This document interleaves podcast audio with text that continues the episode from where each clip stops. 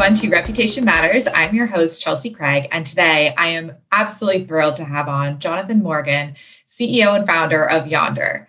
Jonathan, welcome to the show. Thank you. Thanks so much for having me. Excited to be here. Of course. So I know we have some really great topics to talk about today, but before we jump into that, I'd love for you to just take a moment and, you know, tell us a little bit about your experience both as an entrepreneur as well as kind of founding starting Yonder and and what a little bit more about Yonder. Yeah, so Yonder is a, a, a, software company. We're a technology company that helps brands understand agenda driven narratives on the internet. And so that's often used in reputation management to identify potentially adversarial narratives or narratives that are kind of in contrast or maybe misrepresent the brand or even spread misinformation and to give them an early warning so that they can do things like scenario planning, wargaming, kind of whatever they want to do to make sure that their point of view is, is, is included in the conversation or that as best as possible they can set and win the frame this all comes out of this idea uh, that's really linked to the, the, I guess, the way that you know, as technologists, we've been thinking about the internet for a long time.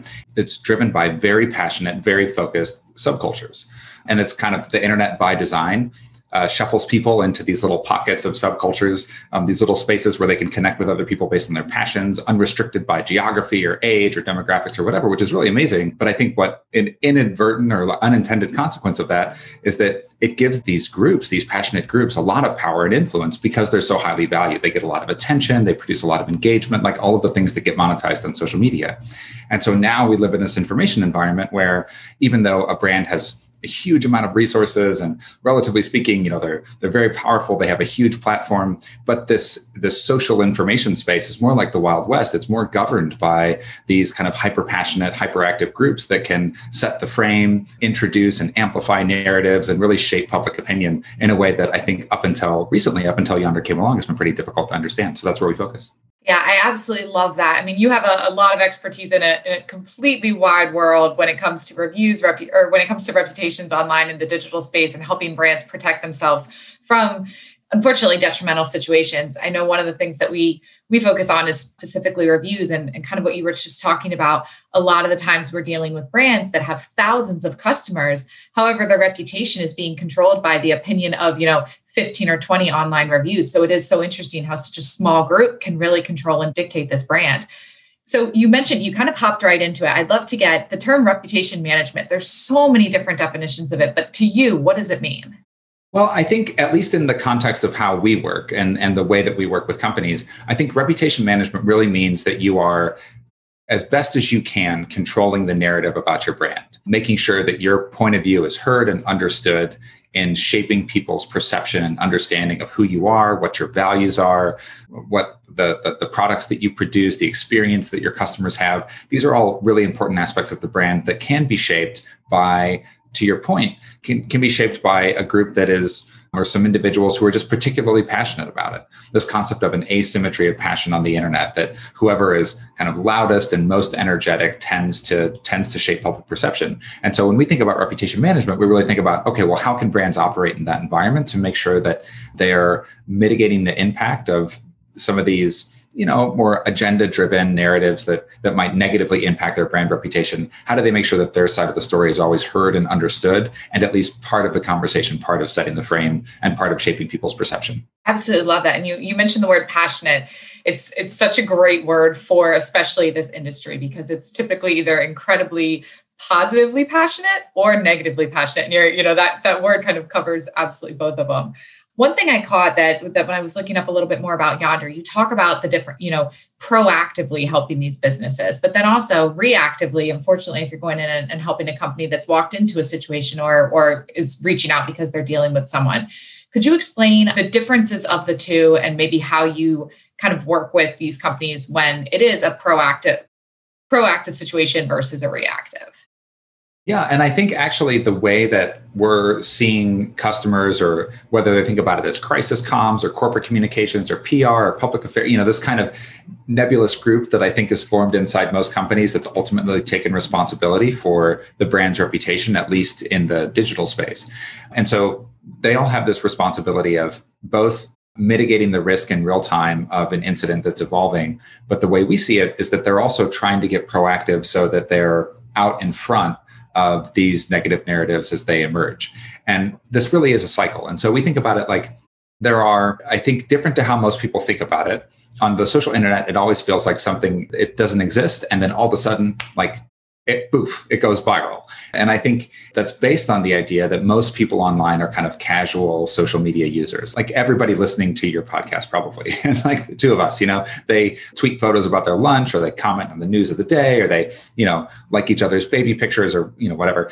And, but in fact, that's while most of us behave that way on the internet, that's not where most of the power and authority comes from. It comes from these agenda driven groups who are hyper passionate and work to get attention for their agendas. And that really plays into the dynamic that you were just talking about. And so instead of kind of waiting for an incident to happen and then trying to respond. What we find is that by identifying the agenda driven groups that are most relevant to topics of conversation that impact a brand or your industry or other stakeholders like your employees or shareholders or executives or whatever, by identifying these groups and monitoring them, then you can see emerging narratives when they're very, very early and understand their impl- implications. And both of those things are really important because if you can't see a narrative, obviously you can't plan for it.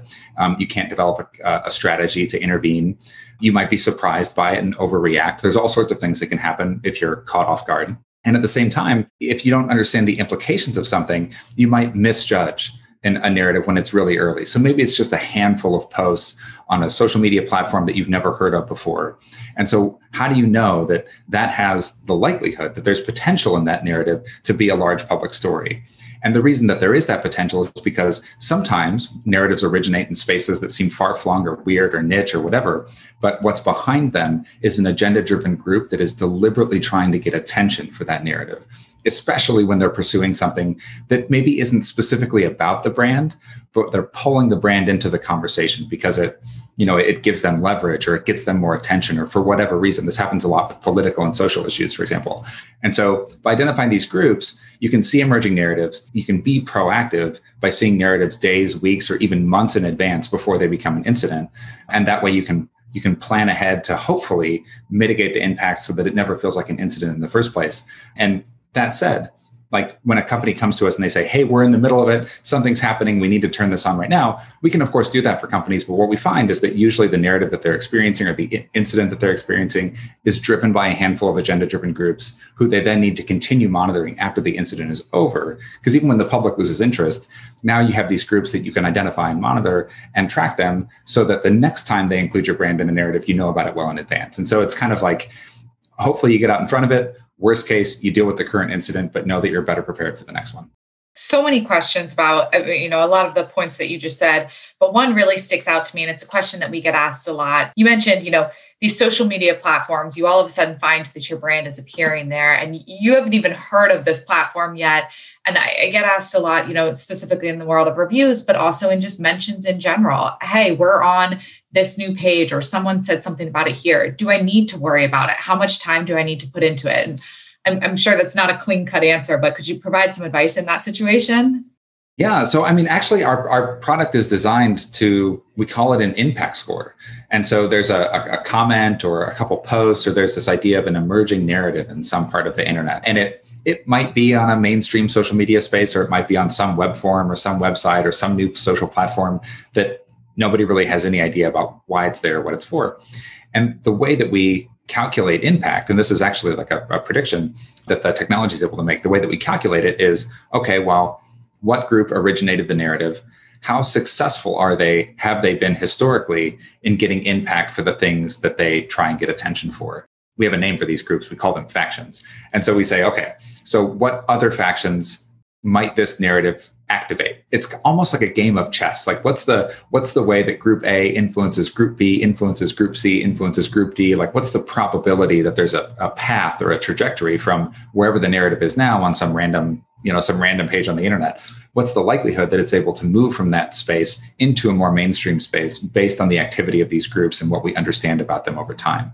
Um, and th- th- there are like thousands and thousands of them. Like th- this is something that the system is just trying to run around cataloging all the time on the internet. So the more of these that we find and understand the more we're able to make these predictions in advance and and get at some of that difficult to assess those key decision making moments where you're trying to predict impact in advance. And so you know whether or not you need to care about something before it blows up in your face you know, I mean, yeah, hopefully, hopefully you can get it. And I mean, in a weird way, it's a pattern recognition. Even though so many times people say, wow, this just happened off chance, it really didn't. You're showing, no, there's a science, there's a logic behind this.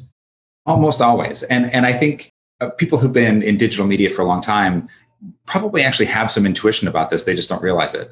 Like back in, I'll just properly date myself and say I was one of the uh, early professional bloggers back when that was still a novel thing to be. When people used to make comparisons, like, is print dead? Like, if everybody remembers 2005 really clearly, there's a, a, a, great book that describes how influence and information tended to spread in the early days of these digital media properties. And basically, some some you know popular but kind of fringe or peripheral blogger would get a hold of an idea and they would write about it. And you know maybe it'd be a rumor maybe it'd just be speculation who knows? And what would happen is that a slightly larger blog a bigger media property would see that post and go oh that's interesting and they'd comment on it. And then a slightly larger blog would see the post or the incident and then they would comment on it. And then it'd work its way up into something pretty big like gawker or whatever. And it turns out gawker was read by everybody who worked at the new york times and so the New York Times would cite Gawker because I don't know, Gawker's a pretty big website. And now all of a sudden, speculation by some random person with a blog would make its way into a top tier national publication. And that was a pattern that, you know, guerrilla marketers or sometimes, you know, pretty deceptive, they would exploit that dynamic all the time.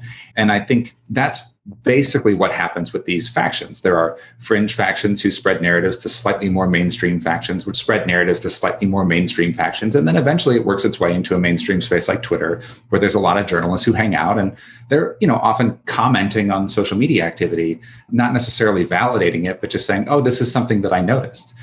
But as soon as they bring it to people's attention, I mean, you know, if you're a writer for the, New York Times, for example, or the Washington Post, or, or TechCrunch, or Wired, or BuzzFeed, for example, and you, and you say like, "Oh, hey, I saw this. Isn't this weird? Or isn't this funny? Or isn't this interesting?" You're basically validating it for all of the people who follow you and look to you as a source of information. And it's a it's a pretty common pattern on the social internet, and it's something we've been experiencing for a long time. We're just transitioning this kind of like blog style um, influence to something more organic and social, but it's still the same dynamics and I mean, they're always searching for fresh content. So they're grabbing things and often probably not necessarily doing the research and due diligence because we used to have one newspaper a day. Now you're having newspapers every minute come out with updates. Definitely interesting. I didn't realize I was in the presence of an original influencer, though. I apologize. you know, I should have should have uh, posted that one a little bit more. Well, I'd love to. I mean, obviously, we're going down a rabbit hole of ideas here, but there was one topic that I really wanted to get into today. We have a lot of small businesses that listen to our show. And one of the things, I mean, obviously, COVID this past year, I can't even imagine what you were dealing with from a reputation management standpoint. As we're kind of at the tail end of this whole unbelievable journey that we've all gone through together. Businesses are starting to open and you know regulations policies are changing. And unfortunately there's been a lot of unrest between customers business owners and the government.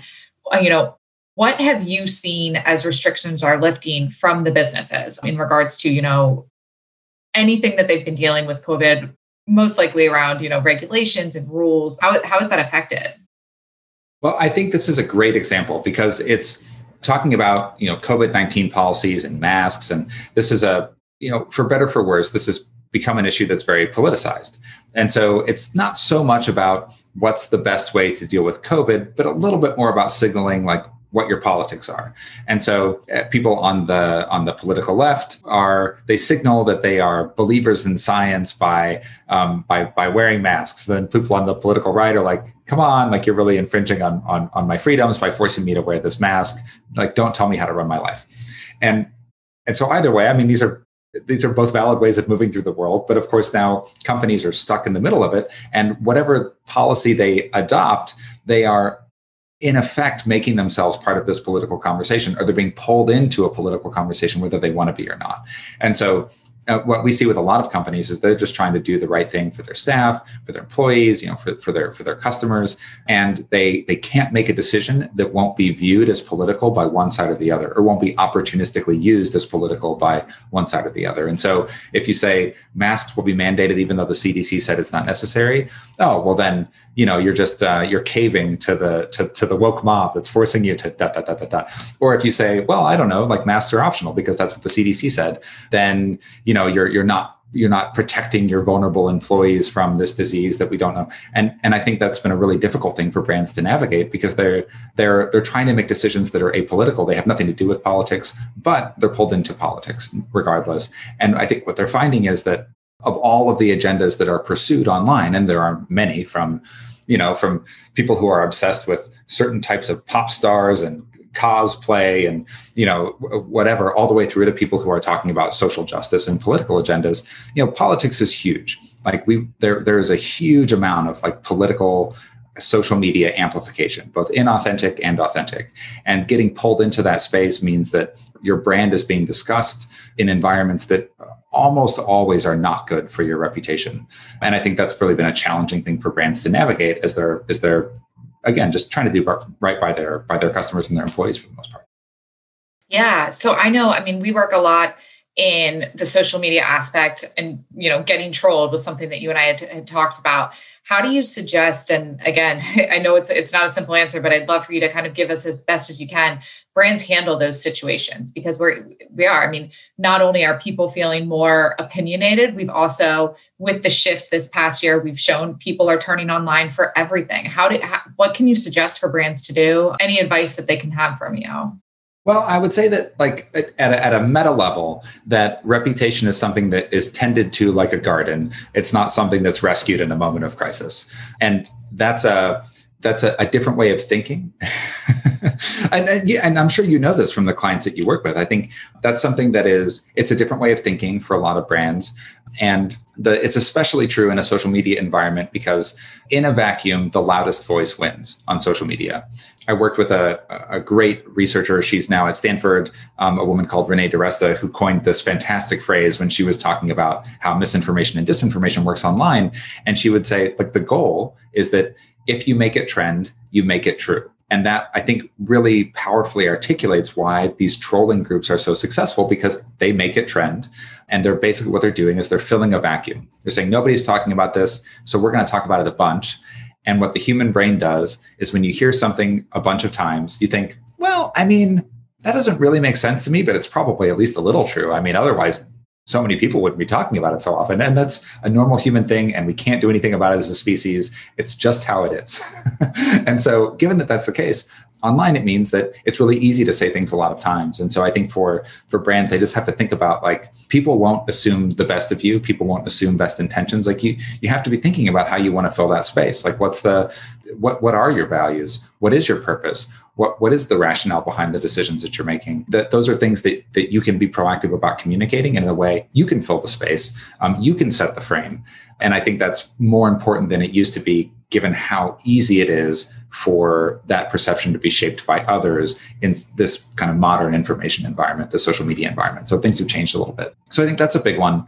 And then the other thing also to remember about these dynamics um, is that even like public opinion can be shaped at the same time, just because you get a couple hundred comments on a social media post or, or a couple hundred emails on the same topic, for example, which is a thing that we see a lot too, it doesn't mean that that represents a couple hundred thousand or a couple million people. And that's a that's a big shift because if 200 people wrote your company a letter in 1950 i think you could assume like well man like that that took a lot of effort. Like 200 people went out of their way to write a letter to tell me how upset they were about something. That, that, we must have really made a mistake because most people don't bother to go to the trouble of doing that, which is again a normal way for the human brain to think. And then and then your company or your organization or as an individual, you take some action to address the concerns that have been raised to you. But online, of course, it's not that difficult. It's really easy to leave a comment on a social media post or to make a, a, post on Yelp or another site where you know people are leaving reviews about reputation. That's very straightforward. And what we see a lot is that these groups coordinate that. It's called brigading or review bombing is like a, a term that people talk about, where they say, "Hey, all 200 of us in this." this telegram channel or this twitter dm thread or whatever like we're all going to go teach this company a lesson by leaving reviews or by responding to the social media post that they just made. And we're going to overwhelm their comments and we're going to show them how wrong they are. And overreacting to that basically means you take something that was a, a sticking point or an, agenda driven activity from a, a, really small number of people and you've blown it way out of proportion. So if you're especially for larger companies you know you have huge resources and such a big platform and then if you make a change about how you operate or your products you, if you sever ties with a spokesperson anything that you know a policy change whatever anything that you might do in response to that provocation you just need to think through does this really represent does this group or do these individuals really represent my stakeholders? Does this really is in keeping with my values because it's it's very easy for very large organizations to get um, to get fooled basically to get provoked um, into taking action by by what seems like it must be a serious issue or a signal of something that's a much bigger problem but in fact it's a it's a deliberate attempt to to capture your attention to, to focus your attention on something that isn't actually that important to most people yeah, they're trying to draw you in. That that's absolutely fascinating. One thing that that we've noticed a lot this year from larger businesses that we didn't typically see in the past that a lot of our smaller businesses are asking us about now and I'd love to get your opinion on is is actually making an opinion, taking a stand one way or the other. Previously in the past, a lot of brands kind of remain neutral or you know, they just were very vague with how they stood, what they believed in. And this past year, that's not good enough anymore. You need to take a direct stand. But with that, you're really opening yourself up a lot. So I'd love to, to hear, you know, I mean, obviously you're working with these businesses to, I'm sure, do this research, understand, you know, if you go down that route, this is what might happen. But, you know, could you just walk us through that process a little bit as well as provide any advice on kind of how to navigate that as best as possible? Yeah, and I, I, think that's you know it's interesting. Edelman released a they did their you know they talk about their trust index every year, and they they were talking about brand trust this year, and they they noted in their research that of all of the institutions in which people kind of put their faith or their trust to and expect kind of quality information, that uh, a lot of the places we used to put it aren't doing so well. Like we used to put our trust in the media, and it's not doing so well. We used to put our trust in government, and that trust has eroded. But trust in corporation, even NGOs, for crying out loud, like you know, uh, organizations that used to be seen as kind of neutral and authoritative, trust has been eroded. But in businesses, that's not the case. And so there's a lot of trust in businesses right now, and I think that that's relevant to this idea of you know this expectation that businesses take a stand. And so it's something people I think have realized that that businesses are a real source of influence. They're a trusted voice in the community. When people find a trusted voice, then they say, all right, well, what we as employees as you know we're, we're, stakeholders in this this this company represents part of my identity and i need my identity to be represented in this organization or or i'm a consumer and i've i've decided that you know I, I, choose my brands carefully. I'm i'm a local coffee shop person. And so I, I, the local coffee shop that i go to every morning is like a little bit part of my identity. And so I, I i need them to behave in a way that's consistent with my values. You know and and this is a this is a really new way of thinking that comes out of some of this this new places that we put our trust. And so brands do have a responsibility but i think they have the responsibility whether they want it or not. Like you pointed out i think the key is like think about what your stakeholders expect. And they're all of the stakeholders that companies would already think of. And it's it's your consumers it's your employees. If you're big enough it might be you know your board um, it might be your shareholders. It you know depend again depending on the size of the organization uh, vendors you know your your customers whoever it is that you work with you know this like network of stakeholders that really define you know your your business. And, and i think think about what they expect and then decide based on what they expect and based on your values and at a, in a smaller business that might be synonymous with the values of the founder or the you know the executive team. Um, but think about your values think about your stakeholders and then make a choice and live with it knowing that you're not going to make everybody happy. Um, and, and and i think that's freeing for a lot of the companies that we work with is that there's there's no such thing as being neutral. You definitely will be penalized if you misjudge and say we don't need to comment on this and your stakeholders expect you to. The fact that you decided to sit out it's not permissible. It's not like, oh, well, they get a pass. They decided not to comment on this one. It's like, no, you decided not to comment, which in effect is a statement. You must be complicit with the side that I disagree with. And then you're pulled into the argument anyway. And so that freedom of knowing that like you won't make everybody happy and knowing that you're you know remember who your stakeholders are remember who you're communicating to. And if you stick to your guns if you stick to your values and if you're consistent like that's why you have those relationships with your stakeholders in the first place. And so it's a it's not quite as risky as it seems but it's also you know it, it's not going to be perfect on the other side and, and and that's okay too. And i think it's just it's a little bit more complicated it's a little messier but it is the reality uh, like you pointed out. It is so fascinating because i can think about certain brands and moves they make. Nike is one that always jumps out because it's this iconic brand that has definitely made mistakes and done interesting things, but they continue to remain relevant. And people, I mean, die-hard loyal customers um, because of what you said. They, you know, they go through hard times, but in my opinion, they've committed to this is who we are, and for better or worse, we're we're going to make the decisions that align with that. I imagine though you probably have those conversations with your clients and you're letting them know if you go down decision X, Y will happen and it's not going to be smooth or pretty. It's one thing to, to warn them about that, to talk about it, but then when they're live in the moment and it's happening, how are you, you know, continuing those conversations, keeping them calm, keeping them on the course when when the daggers start coming, I guess. That's a, also, I think, a really a really great thing to point out. And every company as we're getting to know them, every new customer, they almost always have some version of the story that it's impossible to make good decisions in a in, in in chaos. Everybody has really good crisis teams. They're really responsive. They're really smart. They've got a ton of experience and, and really good with media strategy. But in the moment, you're you're making decisions, and often those decisions are there's heavy input from people whose job normally has nothing to do with it. Like their job is normally you know operating a great business and returning value to shareholders. Like they're an executive at a big company. And but of course because you're making decisions that will have an impact on in effect the company's policy the company's reputation the company's relationship with the public like senior leadership has to weigh in on those decisions. Absolutely and so that creates a difficult dynamic in the moment where the media team is more or less operating off, or the crisis or the communications team is operating off of intuition and experience, which is very well informed, but it's just intuition and experience. And so you end up in a debate with leadership who are you know also trying to use their own intuition and experience to evaluate the best path forward. And it, sometimes it works out and companies navigate crises well and then other times it doesn't. And but there's a lot of inconsistency. And so i think for us having a data driven framework where you can say, look, here's the information. Here are the agendas involved in this conversation. Here's the potential impact. Here's how much time we have to make a decision. Here are the key events that might happen in the next 24 to 72 hours to three or four weeks. And if any of those key events happen, we have a plan that we'll enact based on that possibility. Like you can scenario plan in advance.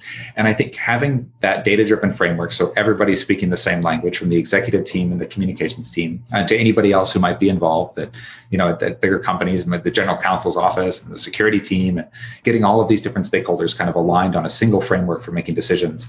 And then the advance warning to do scenario planning. So you're, you can see the potential for a crisis, but you're making choices in a moment where you're not eh, under so much pressure and i think people make more clear-headed decisions in that in that environment. And so then you're just deploying something deploying a plan um, that you thought of uh, in a calmer moment rather than trying to uh, trying to react. And i think like not only does that make for better decisions it makes for more cohesive and aligned decisions um, but then it also gives you an opportunity to be proactive.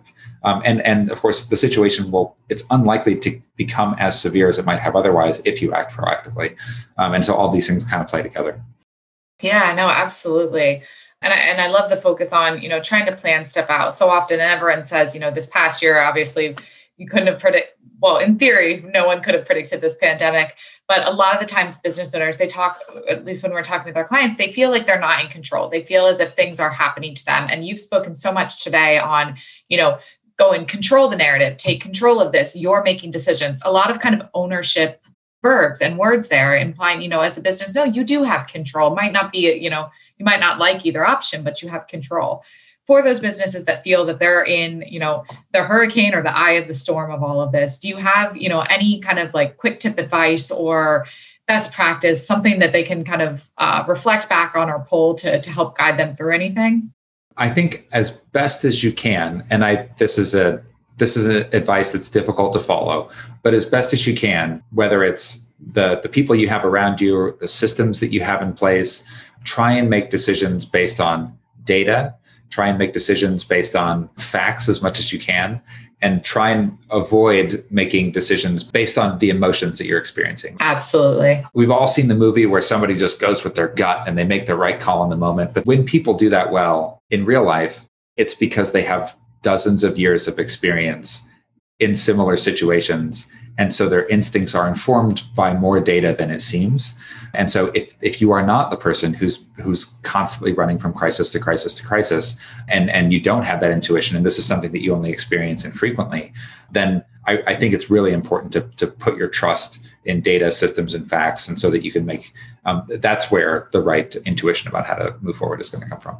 I, I, could not agree with you with you more. And a lot of as a business owner it's understandable. It's an emotional state. That business is your baby but you've got to you know what happens online stays online for forever. So you need to be very careful with anything you say or do there. Jonathan this was an absolutely incredible engaging conversation and i know a lot of questions are going to come from it. If someone wanted to reach out to you both to learn a little bit more about yonder hopefully you know reach out to you in a proactive standpoint not due to a crisis, but if they might need your services, what's the best way for anyone to get in contact or, or follow up with you for more? So our, our website is yonder-ai.com. There you can find more information about like what we do and, and our point of view on the problem and how we've helped other customers. Um, and then contact information for how to get in touch with us and either schedule a conversation so that we can walk you through how this might work for your business. Yeah. And, then, and then start the process. But that's a, there's a ton of information there. We're, we're trying to really help folks make sure that they understand this problem and understand these new dynamics of the internet. So there's a there's a bunch of great content to kind of get a better intuition about this, and then also um, that's where you'll find all the information about how to get in touch with us so that we can um, so that we can talk one to one. Awesome. And and that website will be in the show notes. If you are interested in learning a little bit more, as Jonathan mentioned, they have some incredible case studies on there that you read almost like a novel because these stories of what the businesses have gone through is pretty wild. But you know, they've got a great team behind helping them navigate through it. Jonathan, thank you so much for being on the show, for sharing us, you know, your expertise and knowledge in the area. I, re- I really appreciate your time today. Yeah, thanks so much for having me on. This was a fantastic conversation, and really looking forward to hearing from listeners about um, how this, what this experience has been like for them, and and hopefully, you know, we can help. Awesome, thank you so much. Make sure to tune in next week for more on Reputation Matters, and hit subscribe or give us a five star in the ratings below. Thanks again. Thank you for listening. I hope you got a ton of value out of this episode. Before we go, I want to thank the sponsor of our show, Rhino Reviews. Rhino Reviews can help your business with all your review generation and reputation management needs. If your business could stand to benefit from a strong online presence, and let's be honest, who can't? Visit us on the web, rhino-reviews.com, to learn more about what we can do to help. Until next time, don't forget 9 out of 10 buyers Google a business and decide to buy because their reputation matters. Thank you.